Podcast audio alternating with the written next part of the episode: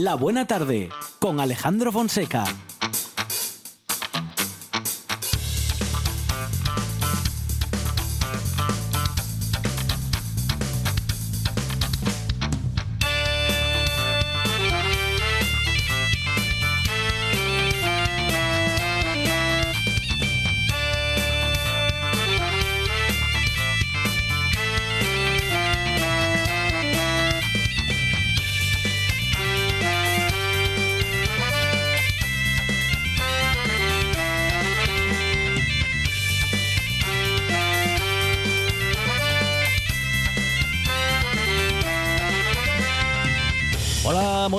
Son las 4 y 7 minutos de la tarde y esta es la radio del Principado de Asturias.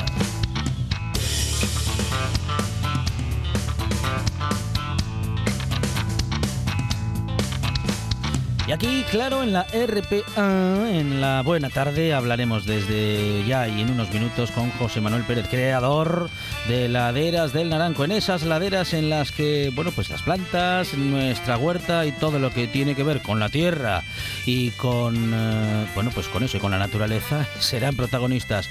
José Manuel Pérez de Laderas del Naranco con nosotros y con todos ustedes en la buena tarde.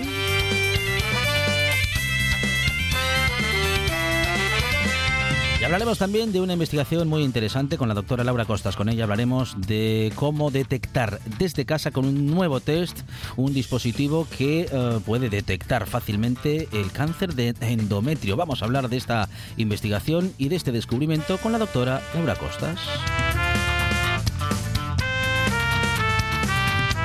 Adelantándonos a todo lo que sucede en Asturias y lo que sucederá en el próximo mes de octubre tendremos Festival de Blues en Asturias. Vamos a hablar de este proyecto, de esta, mm, de esta propuesta con el concejal de Turismo y Cultura del Ayuntamiento de Valdés, Ismael González.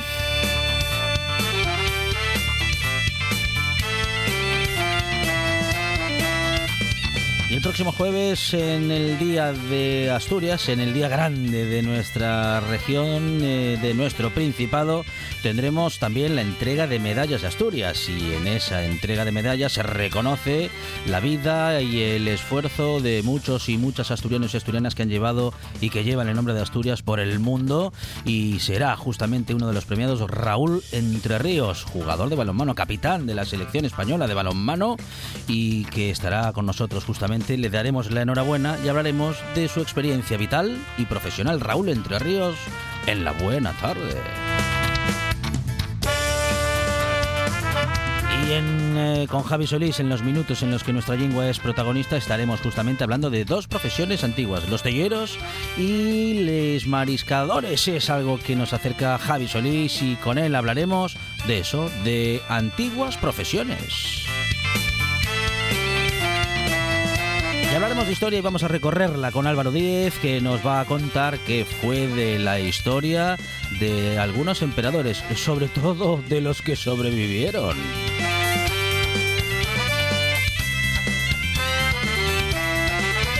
Todo ello gracias a que tenemos en la producción a Sandra González. En la puesta en el aire, Juan Saez Pendas.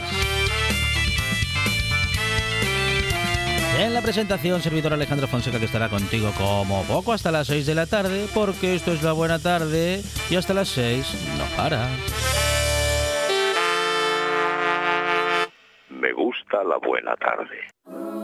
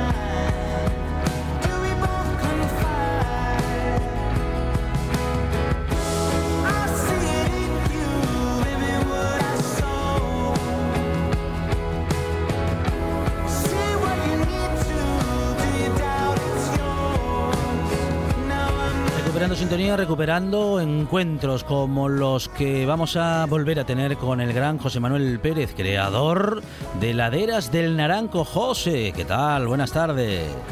Buenas tardes Alejandro, cuánto tiempo, qué ganas tenía de volver a hablar contigo, cómo me presta aquí y qué cantidad de cosas tengo que contaros. Qué barbaridad. En todo este tiempo, José, bueno, han pasado muchas cosas, muchísimas, eh, pero sobre todo ha crecido, eh, bueno, pues en muchos oyentes y en nosotros mismos el amor por la naturaleza y nuestra necesidad de estar cerca de ella, eh, habida cuenta, sobre todo, bueno, pues de esos tiempos en los que eh, nos tuvimos que obligadamente, muchos de nosotros, a alejarnos de la naturaleza. Digo muchos, porque afortunadamente muchas personas que, bueno, que viven más cerquita de la naturaleza uh, no, no han tenido esa, esa limitación. Pero bueno, lo, vamos a decir que los que somos más urbanitas o que vivimos más en, en el cemento, uh, no tuvimos la oportunidad de estar en contacto con la naturaleza durante mucho tiempo por razones obvias y bien conocidas ya. En cualquier caso, José, quiero decir que ha crecido nuestra, nuestro gusto y nuestra necesidad de estar conectados con la naturaleza porque nos dimos cuenta que es algo que no tenemos asegurado.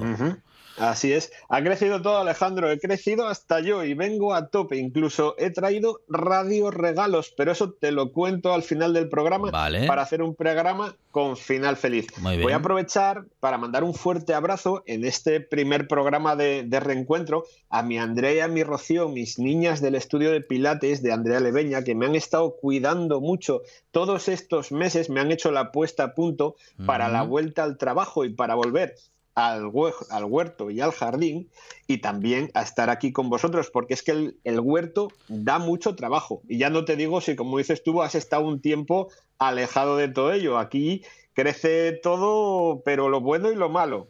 ¿Y sabes por qué les dedico este programa? Cuéntanos.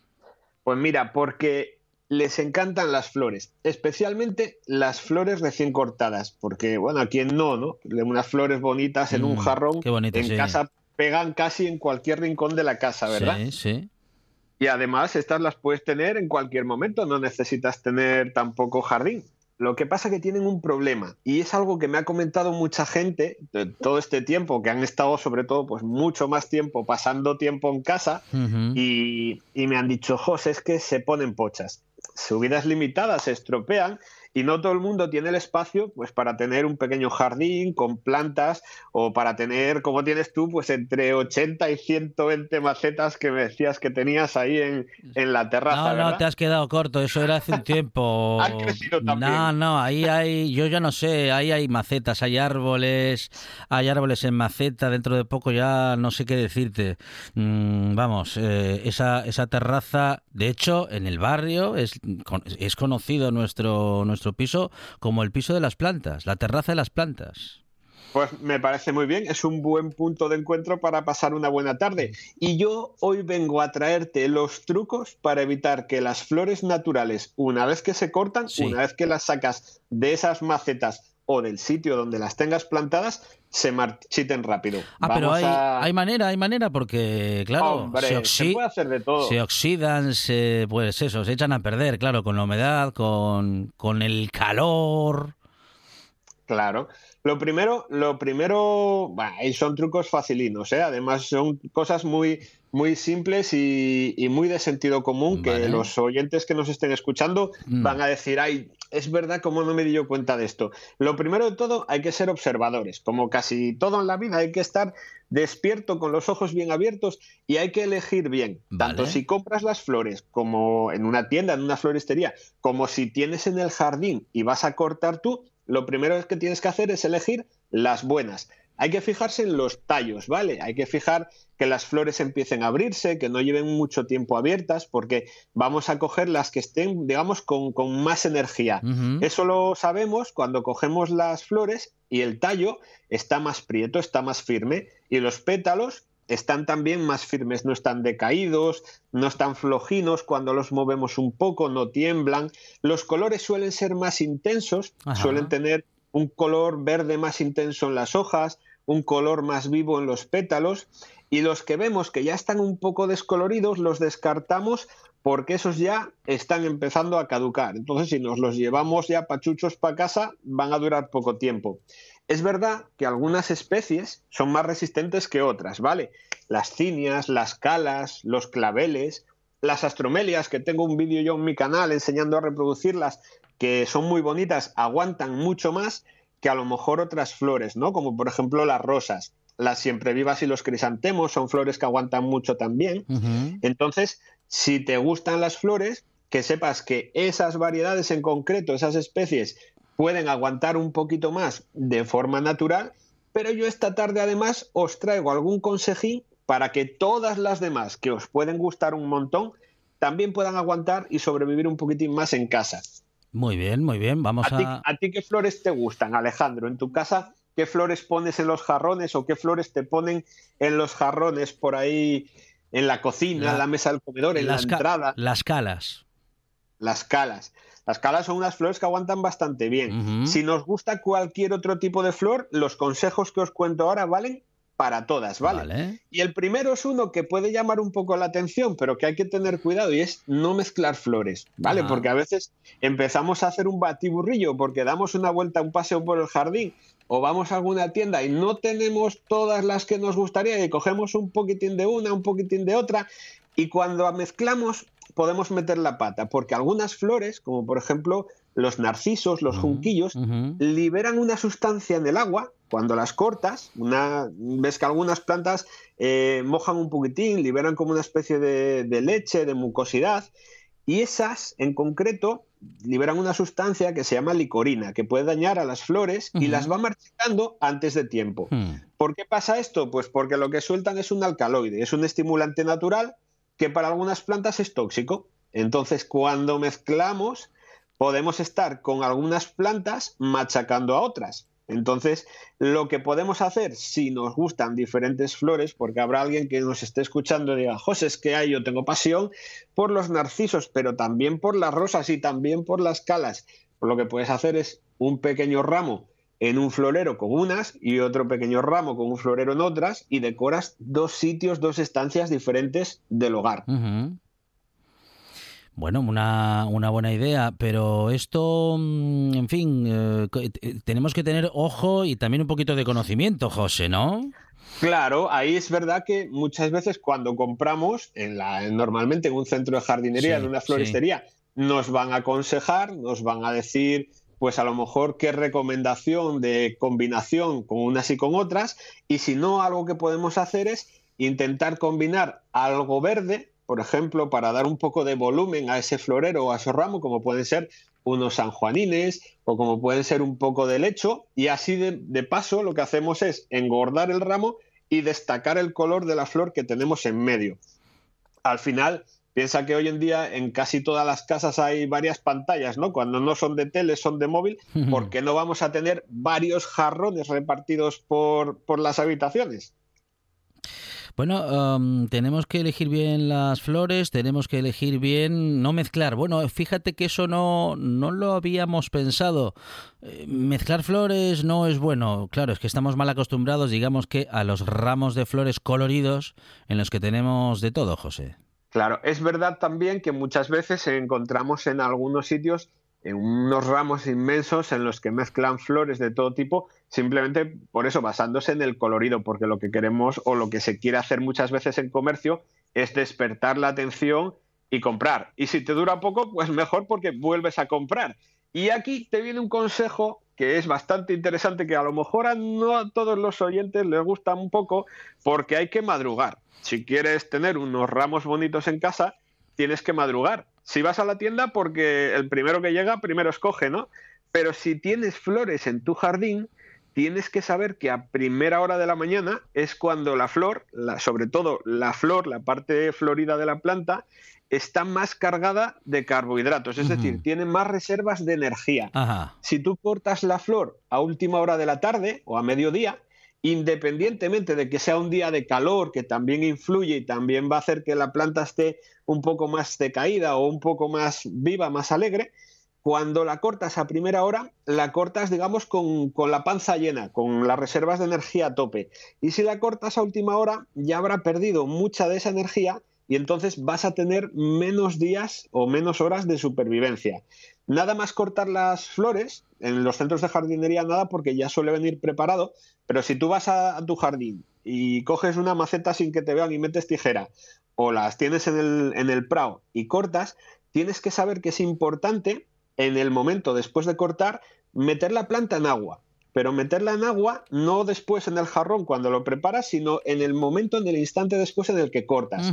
Porque así lo que consigues es que el flujo de alimentación de la planta, la savia que va subiendo desde la raíz a todas las partes verdes para alimentar, no se corte. Entonces, a la hora de madrugar y darte un paseo por el jardín, además de llevarte las tijeras bien afiladas, es recomendable o yo recomiendo que lleves un calderín con agua y así poco a poco vas cortando y vas colocando para que vayan recibiendo esa alimentación, ese agua y no noten ese cambio de de repente eh, pasar de estar consumiendo los nutrientes que tiene el suelo a tener un momento en el que cortas y no tienen nada, ¿vale?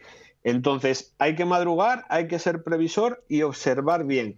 Y a la hora de cortar, este es otro consejo que es muy interesante y que a veces pasa desapercibido porque lo hacemos con prisa. Estamos fijándonos en, en qué flor vamos a coger, en que esté bonita, en que no tenga un caracolín debajo metido, en que no tenga bichos y se nos olvida hacer bien el corte. Y esto es muy importante, Alejandro, porque al igual que pasan los frutales, ya sabes que a mí me gusta mucho la poda y que estoy todo el día tijera y serrucho al hombro cortando de un sitio para otro, al igual que hacemos cuando cortamos una, rama de, un árbol frutal, en las flores, aunque sean para decorar, el tallo no se corta en plano, se corta en diagonal. Y tú me dirás, José, ¿por qué? qué? más dará, no? Si las vamos a meter luego en agua Y, van a estar apoyadas en el jarrón. Hombre, algo, pasará con la humedad, algo pasará con eso, con el agua, con los nutrientes. ¿Esto es así? ¿O... Claro. ¿Tú, te has fijado alguna vez en cómo son las pajitas de, beber? Las que te pueden dar en un restaurante, en un bar. ¿Cómo, es la forma de la pajita? Eh, mm, o de la mayoría de las pajitas, vamos. Eh, como, eh, bueno, pues es eh, como en pico, digamos. Tiene como un pico abajo. ¿Y, sabes por qué tiene esa forma? Mm, no lo sé. Pues mira, yo te, digo a ti y a cualquier oyente que nos esté escuchando, tú haces un experimento en casa, en casa para que no te vean hacerlo en el, en el restaurante, pero haz un experimento en casa y córtale ese piquito a la paja mm. y cuando la apoyes en el vaso, intenta absorber. Si la paja ah, vale, vale, la tienes apoyada, si no está apoyada no pasa nada, porque mientras el líquido claro, claro, claro. absorbes y el líquido fluye, pero si tú la apoyas y está en plano, prácticamente como el, culo del jarrón, del vaso o, lo que es la parte del recipiente esté apoyada en contacto con la, con la pajita, va a hacer un poco como de ventosa y no te va, no te va a fluir el líquido. Entonces, a las plantas le pasa lo mismo. Si tú podas en plano, cuando apoyen directamente el tallo sobre la base del jarrón, no van a poder absorber los nutrientes del agua, no van a poder beber y se van a estropear antes. Sin embargo, si cortas en tallo, en diagonal, lo que consigues es que apoye una parte del tallo en, lo que es la base y la otra parte quede abierta y por ahí van a poder absorber tanto el agua como los nutrientes que tengan en el, en el líquido que eches en el jarrón. Entonces, es un detalle que hay que tener en cuenta porque de esta manera vamos a conseguir que la planta se siga alimentando durante el tiempo que esté cortada. Y vamos a alargar un poquito más las, el periodo de vida de, las flores. Y ojo, porque si lo que te gustan son las rosas, que suelen ser más delicadas que otras, hay que tener cuidado y hay que cortar además de en diagonal las hojas. Quitamos las hojas porque así evitamos la evaporación de agua, pero no quitamos nunca las espinas. Anda, y que al final habíamos dicho en otro programa hace tiempo que no eran realmente espinas, sino que eran una prolongación, una especie de pertuberancia de la planta. Por ahí lo que podemos hacer es deshidratar a la planta y lo que hacemos es acelerar el proceso de, descomposición y de que se pongan pachuchas, de que se marchiten. Bueno, uh, José, um, un montón de consejos ¿eh? y de pequeños detalles que tenemos que tener en cuenta que no conocíamos, que, que gracias a tu relato vamos conociendo y vamos aprendiendo. Bueno, muchos de ellos son muy fáciles, son pequeños detalles que hay que tener en cuenta para, bueno, en este caso, que las mm, flores que, bueno, que podamos cortar, que podamos rescatar de alguna de las plantas que tenemos por ahí, eh, nos duren un poquito más y, y eso de poner agua con una gotita de lejía o agua con una aspirina disuelta? Ahí, ahí estaba a punto de llegar yo. ¿Qué pasa con el truco de la aspirina? Ahí estamos. Pues, pues pasa que funciona. No te lo vas a creer, pero todos, de todos estos trucos que hay, que por ahí la mayoría son pequeños bulos, este en concreto funciona y especialmente funciona si no podemos cambiar el agua en unos días, que eso es algo también muy importante que te voy a contar después. Si nosotros utilizamos una aspirina o media aspirina, porque normalmente con, media para un jarrón, no sé, pensando de una docena de flores, un medio litro de agua aproximadamente, media aspirina es suficiente. ¿Y cómo actúa? Pues actúa haciendo lo siguiente. La aspirina al, al disolverse en el agua lo que hace es bajar el pH. Baja el pH, eh, aporta algo de alimento en forma de carbohidratos y así lo que conseguimos es que la planta esté en un entorno saludable, entre comillas, y que tenga algo más de reserva de alimentos. Esto lo podríamos eh, conseguir también haciendo, por ejemplo, una mezcla con, agua y azúcar. Un poco de azúcar en el agua y tenemos también un aporte de carbohidratos. Pero además, la magia, entre comillas, que tiene la aspirina es que reduce el etileno. El etileno es la, por decirlo de alguna manera, la hormona de la maduración que tiene la, planta, ¿no? Entonces, al reducir ese etileno, lo que hacemos es, digamos que congelar, entre comillas, un poco ese momento de maduración. Digamos que es como si la metiésemos en una cámara y dijésemos que mientras dura el efecto de la aspirina, la planta deja de madurar. Entonces, frenamos un poquito ese, ese envejecimiento. Y luego el tema de la lejía que me estabas comentando también antes es por higiene. Es, este es un tema que no es, no es para echar al agua en donde va a estar la planta, sino que es más recomendable utilizarlo antes. Es decir, cuando vamos a colocar las flores, una vez que las tenemos cortadas, lo que tenemos que tener es el jarrón limpio. Y el jarrón, el florero o, o, el sitio, el recipiente donde lo vayamos a poner.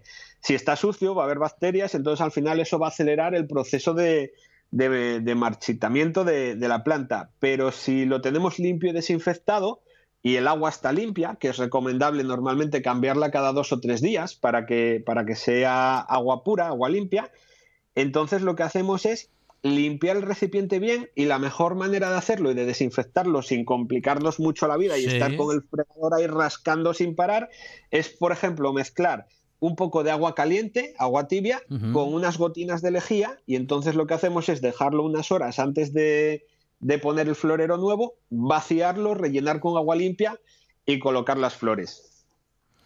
José, cuántos consejos tan interesantes. Bueno, y fíjate que ahora sabemos por qué, porque claro, lo de la lejía o lo de la aspirina lo hacíamos un poco, bueno, pues así, porque nos habían dicho que funcionaba y luego también porque hemos comprobado que funciona. Ah, claro, al final hay muchos consejos que, se van pasando de generación en generación y que al final vemos que funcionan y lo hacemos porque funciona. No vaya a ser que lo dejemos de hacer y se estropeen las flores y me traigo un consejo de esos que pasan de, amigo y amigo y que me, me, da mi amigo Marcos de Agralia del Principado, donde colaboro habitualmente, y que siempre me dice que lo mejor del verano y lo mejor del sol, me dice José, es la sombra. Y la verdad es que tiene, tiene razón. Y a las flores, la sombra y el frío también les ayudan.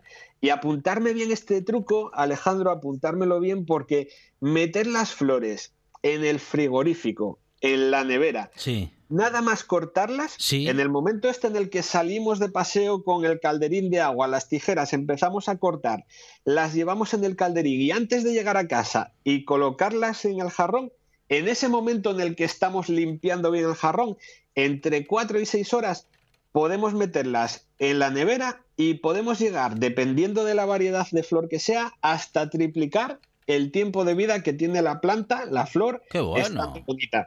Y esto es algo que tiene una explicación, porque al final hay cosas que, la contamos y parece que es magia, ¿no? La gente va a empezar a sacar los yogures de la nevera para meter las flores y tiene una, tiene una explicación, y es que lo que sucede es que el frío desacelera la pérdida de agua. Entonces, la planta pierde menos agua en ese proceso de, sacarla de, su estado normal de vida, pierde menos agua, se ralentiza el crecimiento, pierde menos nutrientes, menos carbohidratos de esos que tenía acumulados ahí de las primeras horas de la mañana y así lo que hacemos es alargar la fase de floración. Al final, estos son pequeños consejos que si vamos sumando gota a gota, lo que conseguimos es tener, pues a lo mejor una semanita más o unos días más de vida en unas flores para que estén bonitas. Y no hay más misterios, ¿eh? A mí personalmente la verdad es que me gustan más las flores en el jardín, porque dan menos que hacer y además si tienes un jardín grande y las tienes en gran cantidad, pues lucen mucho, pero si las quieres tener también dentro de casa, en la cocina o en la entrada, que es muy habitual, o quien no tenga sitio para tener un jardín grande, no tiene por qué renunciar a tener flores en casa porque, oye, hay muchas maneras y muchos trucos para elegir bien y, por ejemplo, con unas calas, unas siempre vivas o unas astromelias, puedes tranquilamente tener un par de semanas flores en casa en perfectas condiciones.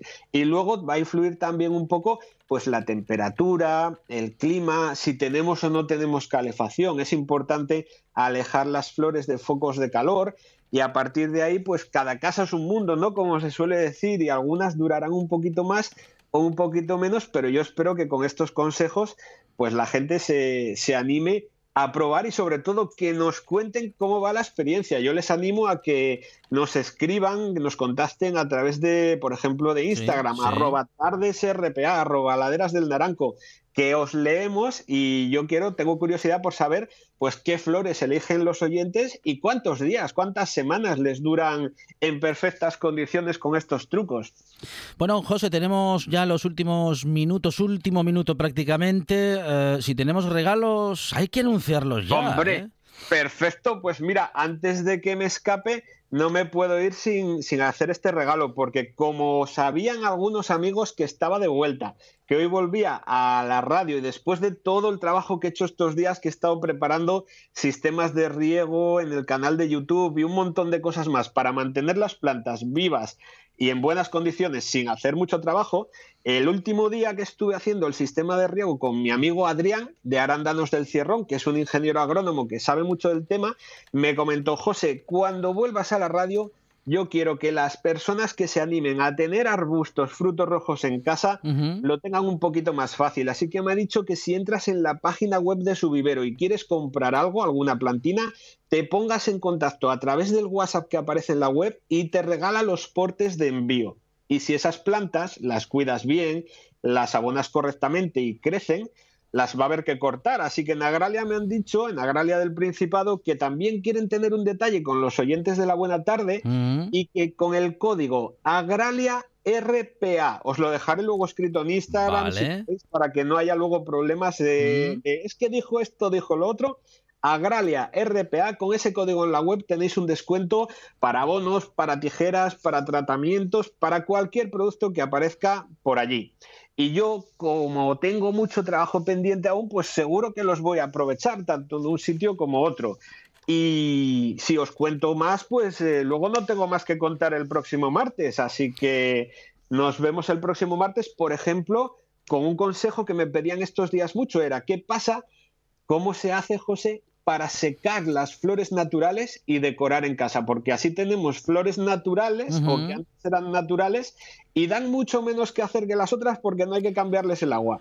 Pues más consejos, esos y otros eh, que llegarán con Laderas del Naranco, que llegarán con José, con, con, José, con José de Laderas del Naranco. José, muchísimas gracias y seguimos hablando la semana que viene descubriendo secretos para que, en fin, nuestras plantas y nuestra huerta eh, estén de cine. Gracias, José, un abrazo. Gracias a vosotros, Alejandro, un abrazo.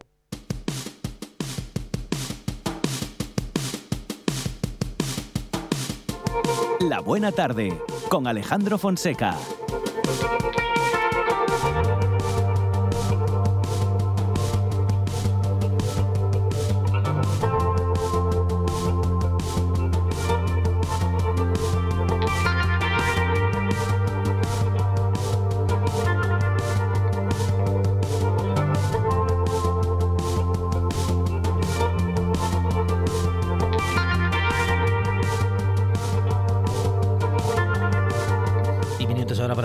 Investigación y en particular de la investigación de biomédica de Bell Beach, eh, liderada eh, eh, por el grupo que ha diseñado en este caso el autotest para detectar el cáncer de endometrio con el Instituto Catalá de Oncología y también la Universidad de Innsbruck en Austria. Vamos a hablar de este descubrimiento con la doctora Laura Costas. Doctora, ¿qué tal? Buenas tardes.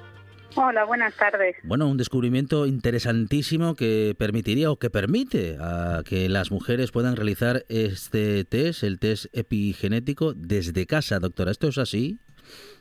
Exacto. Es un test que se puede realizar con una autotoma, que actualmente estos dispositivos ya se utilizan para el cáncer de cervix. Y lo que hemos hecho es que también puedan detectar el cáncer de endometrio. Muy bien, muy bien. Bueno, eh, prevención, eh, además, eh, pues prácticamente al alcance de todos y sobre todo de todas, Laura. Exacto.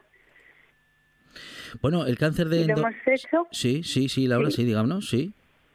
Con, con, un test que, que detecta más del 90% de los casos y por tanto funciona mucho mejor que las estrategias actuales y que además no duele nada comparado con, con, la biopsia que se utiliza actualmente que sí que duele bastante. Claro. Bueno, es un eh, nuevo método, es que hablamos del cáncer de endometrio que afecta cada año a más de 400.000 mujeres en todo el mundo y su diagnóstico, pues eh, justamente como decía la doctora, no era precisamente sencillo de realizar hasta ahora y bueno, pues ahora sí que eh, lo es con este con este test. Este test ya está, bueno, digamos que en el mercado, doctora?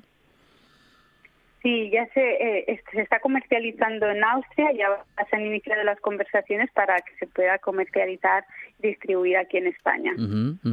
Bueno, eh, la investigación, ¿cómo se llevó a cabo? Eh, ¿Era justamente el objetivo inicial, encontrar la forma de realizar este test, la forma de, bueno, de simplificar la prevención contra el cáncer de endometrio?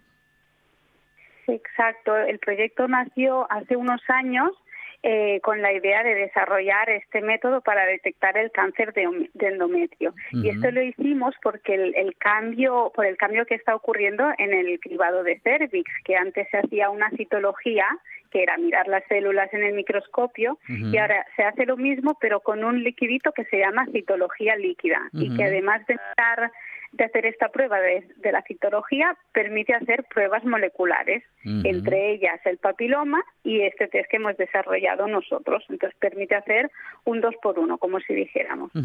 Bueno, estamos eh, justamente a las puertas de una nueva etapa respecto de la prevención porque la tecnología y la investigación nos permiten, bueno, pues una prevención como esta, ¿no? Una prevención además con un nivel de seguridad respecto del resultado muy alto, doctora. Exacto, la ciencia está avanzando y ya no nos quedamos con, con, la citología, con mirar las células al microscopio, sino que podemos avanzar y hacer técnicas moleculares mucho más sensibles y así detectar el cáncer mucho más efectivamente. Bueno, justamente es una de las cuestiones más, bueno, más interesantes y además necesarias, ¿no? Se viene diciendo desde hace mucho tiempo, doctora, que la prevención es primordial, bueno, para este tipo de enfermedades, para este tipo de procesos de enfermedad. Cuanto antes lo detectemos, más posibilidades tenemos de recuperación. Exacto, eso es, eso es lo más importante, que contra más eh, pronto lo detectemos, menos estará extendido el cáncer y por tanto el pronóstico será mucho mejor. Y con este test hemos visto que se puede detectar hasta un año antes del diagnóstico. Así que estas son también noticias muy buenas. Bueno, en todo caso, y como decíamos, eh, este, esperamos ese momento en el que pueda acceder eh, cualquier usuario, cualquier usuaria más bien, y que pueda estar, bueno, pues al alcance de todos. Decía que se está comercializando, pero en este momento únicamente y principalmente en Austria.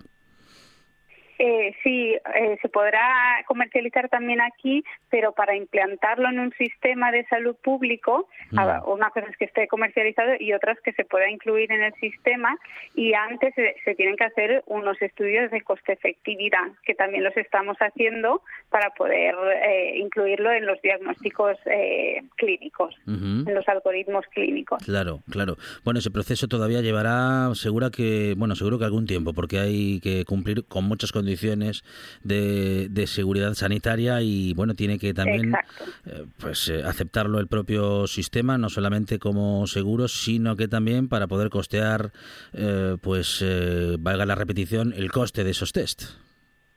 Exacto, ver que la estrategia de incluir el test eh, sea coste efectivo, que, que además estamos viendo que, que así es en, mujeres de riesgo, es sobre todo donde sería más coste efectivo, porque nos, está, nos ahorraríamos una serie de procedimientos invasivos que tienen un coste y entonces podría ser bastante coste efectivo.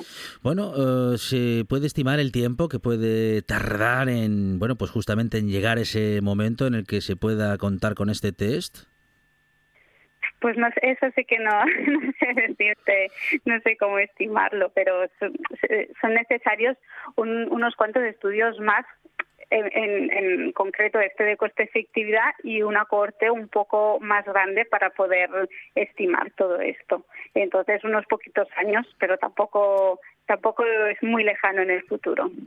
Bueno, ojalá que los tiempos se acorten, eh, como pues parece que la ciencia está decidida a hacer con investigaciones como esta, en las que se ha logrado diseñar un autotest para detectar en casa el cáncer de endometrio, una investigación de la que queríamos hablar con la doctora Laura Costas, investigadora del Instituto de Investigación Biomédica de Belvich, eh, que lidera el grupo que ha diseñado justamente este, este autotest, que se ha trabajado justamente con el Institut Català de Oncología y la Universidad de Innsbruck en Austria. Doctora, muchísimas gracias, enhorabuena y como digo, ojalá que se acorten esos tiempos y esos plazos todo lo posible, cumpliendo como siempre con la seguridad de la investigación y con esos resultados que son tan prometedores. Muchísimas gracias.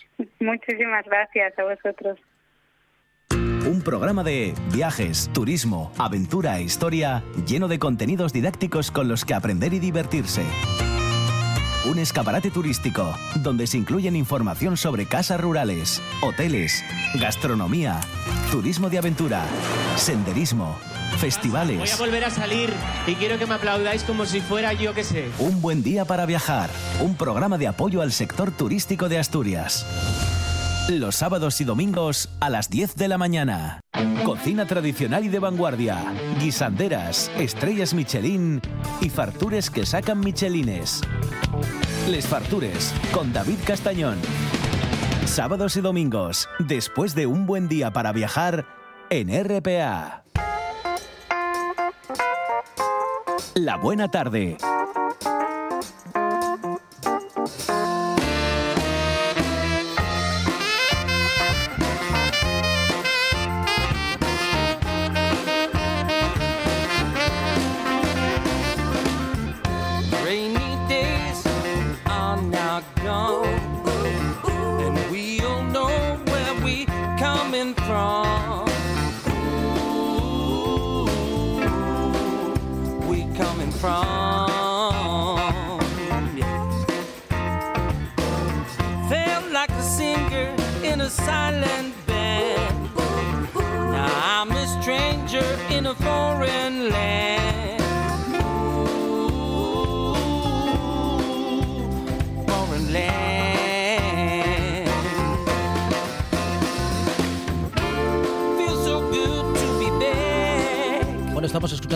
Brothers con, eh, bueno, con, quienes hablaremos, o en todo caso un poquito más tarde hablaremos con su guitarrista, y es que justamente son eh, pues uno de los grupos, una de las bandas que con 18 años de trayectoria en este caso y más de 10, discos a sus espaldas, eh, llegará al Festival de Blues de Valdés. Vamos a hablar con el concejal de Turismo, Cultura y Deporte justamente de ese ayuntamiento, Ismael González. concejal, ¿qué tal? Buenas tardes. Hola, buenas tardes. Nos estamos adelantando bastante en el tiempo porque hablamos de justamente de un festival que eh, bueno que se va a celebrar justamente dentro de un mes, los primeros días de octubre, 7, 8 y 9 de octubre, pero bueno, será en Yuarca y queremos, claro, avisar con tiempo porque es su primera edición y no lo conocemos, no conocemos, no tenemos noticias de este festival primera edición, pero que Ismael eh, nos ha entusiasmado enseguida eh, en la redacción de esta buena tarde como buenos amantes que somos de la buena música en general y del blues en particular. Faltaba, creo yo, o creemos en esta redacción, un festival como este, concejal. Pues sí, nosotros teníamos mucha mucha ilusión eh, por sacar este proyecto adelante. En el mes de octubre, como decías, pues un mes eh, a un mes vista, eh, estamos ya pues cerrando toda la programación para poder ofrecer un fin de semana de muy buena música y también otras actividades paralelas vinculadas al blues, por supuesto, pero que engloben alguna alguna otra cosa. Ya pueda ser eh, alguna, algunos talleres para los más pequeños o, o cine o alguna otra cosa que complementará todo el fin de semana. Bueno, justamente día 7, 8 y 9 de octubre, lo bueno, lo estamos contando ahora, pero no se preocupe, lo puede además de apuntarle en la agenda, escuchar y estar atentos a la radio porque lo vamos a recordar cuando estemos un poquito más cerca y seguramente además de hablar con Traveling Brothers en las próximas semanas hablaremos con más integrantes de ese festival, primer festival, como digo, de blues de Asturias que se va a celebrar en los primeros días de octubre. Concejal, ¿cómo, cómo surge esta iniciativa? Bueno, Luarca es tierra de músicos por, eh, por tradición. Tenemos una cultura eh, muy importante en, el ámbito musical. Tenemos el Conservatorio de Música, tenemos muchos grupos de, de música de diferentes estilos, la banda de música, charangas, eh, tenemos una, una cantera muy importante. Tenemos historial también con otros festivales de música, ya sean de rock o de, heavy metal, especialmente los más importantes. Y esta vez, pues, queríamos eh, buscar algo un poco más diferente, eh, que nos hiciera, mm, pues, eh, ser un, un, festival singular. Y creo que el blues, ya sea además por la, la historia que tiene esta, ese estilo de música, así como la, dificultad para encontrar festivales de, blues de referencia en, nuestro país, especialmente en el norte de España, pues creímos que era una buena ocasión para, apostar por ello. Y, aquí estamos, pues ya casi eh, arrancando con la primera edición y con ganas de que además no sea la única, sino que sea un festival que se consolide en nuestro concejo. Bueno, estamos en época de, festivales. Eh, parece que la industria de la música, bueno, pues ha comprendido que esta es una de las formas, ¿no? De, mantener viva la música, de mantener vivas las bandas, eh, festivales, conciertos, girar, bueno, un poco lo que lo que se hacía antes. Si antes se hacía con un disco debajo del brazo, pues ahora se hace con un disco con un montón de canciones debajo del brazo y sobre todo con muchas propuestas eh, de musicales y organizando festivales en los que podamos tener más de una banda, más de un grupo, más de una propuesta, bueno, y a poder ser que sean todos entre buenos, buenas y buenísimas, digo, las propuestas, concejal. Sí, los festivales están, eh, están en auge, podríamos decir. La verdad que es una, son, eventos que pueden llegar a, a, generar una oferta de grupos más, más amplios, concentrados en, unos pocos días y por lo tanto pues son más fácil de, congregar a, gente. Y, ahora mismo pues son lo que lo que está tirando de la escena musical eh, desde luego que nosotros eh, vamos a apostar por la por la música local por la música eh, regional por los grupos de, Asturias, pero también vamos a, traer pues a los Traveling Brothers que comentabas antes, es uno de los ejemplos, un grupo de, referencia en el blues a nivel nacional y todavía estamos pues eh, cerrando con los últimos flecos para, para algún grupo más a nivel nacional, incluso buscando pues algo que nos aporte ese, ese punto internacional y hacer este, este festival muy atractivo para todo el público. Bueno, Ismael, eh, con, con, unos planes muy interesantes de crecimiento, con unos planes muy interesantes de internacionalización, bueno, que hacéis bien, porque este es un estilo más que internacional que ha tenido y que tiene grandes exponentes en el mundo y también en Asturias, porque aunque hablamos de un género, vamos a decir que no está de moda, en realidad es un género que bueno, no está de moda exactamente, pero nunca dejó de estarlo, valga la contradicción. No es un género eh, quizás mayoritario, pero sí que tiene un público muy fiel desde hace décadas ya y, desde luego que es eh, un, público muy fiel que se desplaza, que, que ya nos está preguntando para venir de diferentes puntos de, la geografía española es un bullo que merece mucho la pena, desde luego. Bueno, vamos a estar atentos ¿eh? a ese festival, Festival de Blues en Luarca, y vamos a estar atentos porque será el 7, 8 y 9 de octubre. Vamos a hablar ahora justamente con uno de los integrantes de Traveling Brothers. En cualquier caso, eh, agradecer al concejal de Turismo, Cultura y Deporte del Ayuntamiento de Valdés estos minutos de radio y también esta gran iniciativa que celebramos, como decimos en esta buena tarde, concejal. Muchísimas gracias, que salga todo muy bien y seguro que hablamos aquí a octubre alguna vez. Seguro que sí, muchísimas gracias. Animamos a todo el mundo a que nos visite el 7, 8 y 9 de octubre. Claro que sí.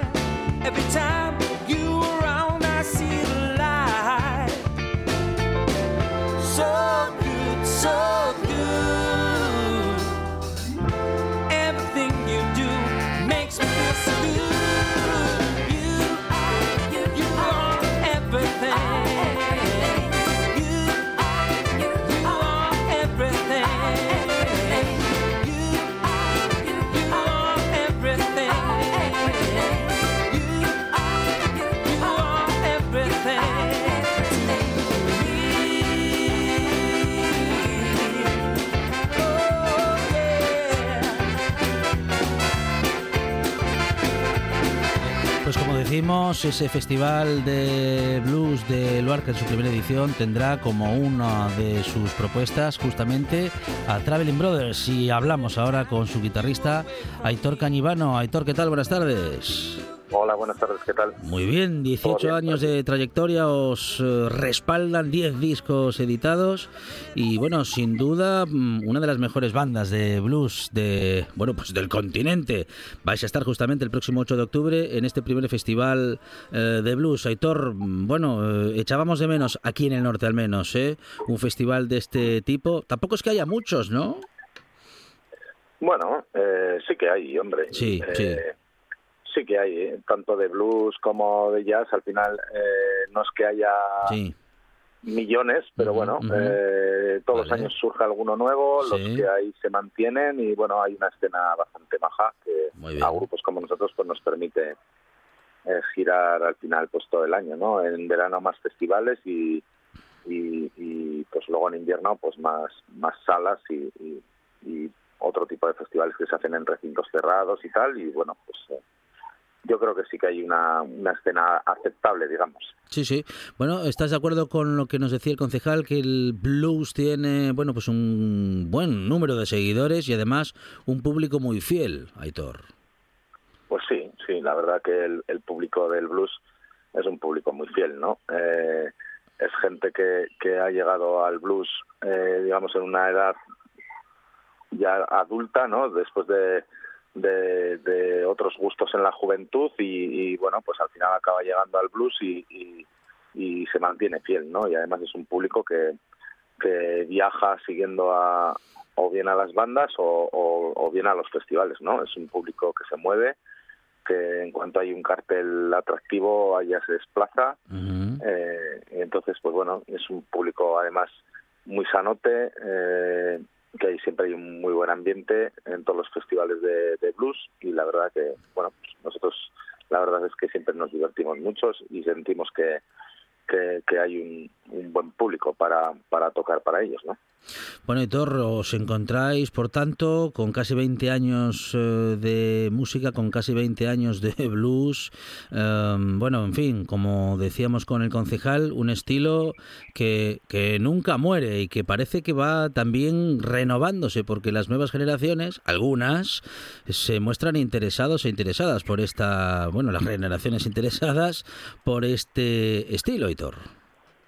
Sí, sí, siempre va llegando gente gente nueva. Como te decía, es, es una música que, que requiere de un tiempo, ¿no? Eh, eh, cuando eres joven, eh, también hay gente joven, ¿no? Que directamente escucha blues, pero bueno, es, es un estilo en el que se, se va llegando con la edad, eh, vas descubriendo bandas que te gustan, eh, eh, más rock and rolleras quizás, te fijas quiénes eran sus ídolos, pues resulta que todos eran, partían del blues y bueno, al final pues vas profundizando en esta música y, lógicamente pues según la gente va creciendo va llegando a este estilo de música entonces no sé si hay un relevo generacional muy grande, pero siempre hay gente nueva que se incorpora. O sea que, bueno, más, las, más la que ya está, que como decíamos antes, pues es bastante fiel, pues bueno, pues eh, hay una escena bastante baja. Bueno, pues estamos hablando justamente con una de las bandas, o en este caso con el guitarrista de una de las bandas que va a ser parte de ese festival eh, de blues próximos días 7, 8 y 9 de octubre en Yuarca. Eh, y bueno, pues celebramos, eh, celebramos ese concierto, celebramos ese festival y vamos a estar atentos justamente y especialmente el día 8, día en el que The Traveling Brothers estará con todos nosotros y con todos ustedes, o bueno, todos los que podamos asistir a ese festival. Aitor Es el guitarrista justamente de esta banda que tiene 18 años de trayectoria, con 10 discos editados y que, bueno, en fin, seguro que promete un gran concierto. No sé si más discos, Aitor, pero seguro que un gran concierto. Sí, la verdad que nosotros lo que, eh, pues bueno, eh, llevamos 10 discos, como dices, en, en casi 19 años, haremos en diciembre de este año y, pero lo que realmente a nosotros nos mueve es el directo, ¿no? Eh, el hábitat donde esta música eh, llega a su cota más alta es en el directo, sin duda alguna, ¿no? Y nosotros, pues nuestro fuerte también es el directo. Los discos no dejan de ser una excusa para aportar material nuevo, para ir renovando los directos y, ahí es donde nos movemos como pez en el agua, ¿no? Y intentaremos hacer un concierto a a la altura del festival y que la gente se lo pase en grande y que es nuestro nuestro leitmotiv y al final pues bueno pues si la gente se disfruta nosotros disfrutamos más y al final pues es una sinergia ahí que, que va creciendo y, hace que, que, pues el concierto pues eh, por lo menos para nosotros, pues tratar de que sea inolvidable, ¿no? Auditor Cañivano, guitarrista de Traveling Brothers. Aitor, muchísimas gracias. Nos vemos en Asturias en unos días. Gracias. Y que sea gracias a vosotros. Que sea todo muy bien. Un abrazo, gracias. Un abrazo, venga, chao. Don't you worry in the bad times. Don't you worry, hemos contado cosas muy diferentes en esta primera hora de, programa y las que todavía nos quedan. Vamos a hablar en unos minutos con Raúl Entre Ríos, capitán de, bueno, capitán hasta hace muy poquito de la selección española de balonmano. Eh, será reconocido con la medalla de Asturias en el Día de Asturias el próximo jueves, eh, retransmisión de cuya entrega será ECO, RPA y también TPA. Ahora llegan las noticias a la radio y después más buena tarde y más radio.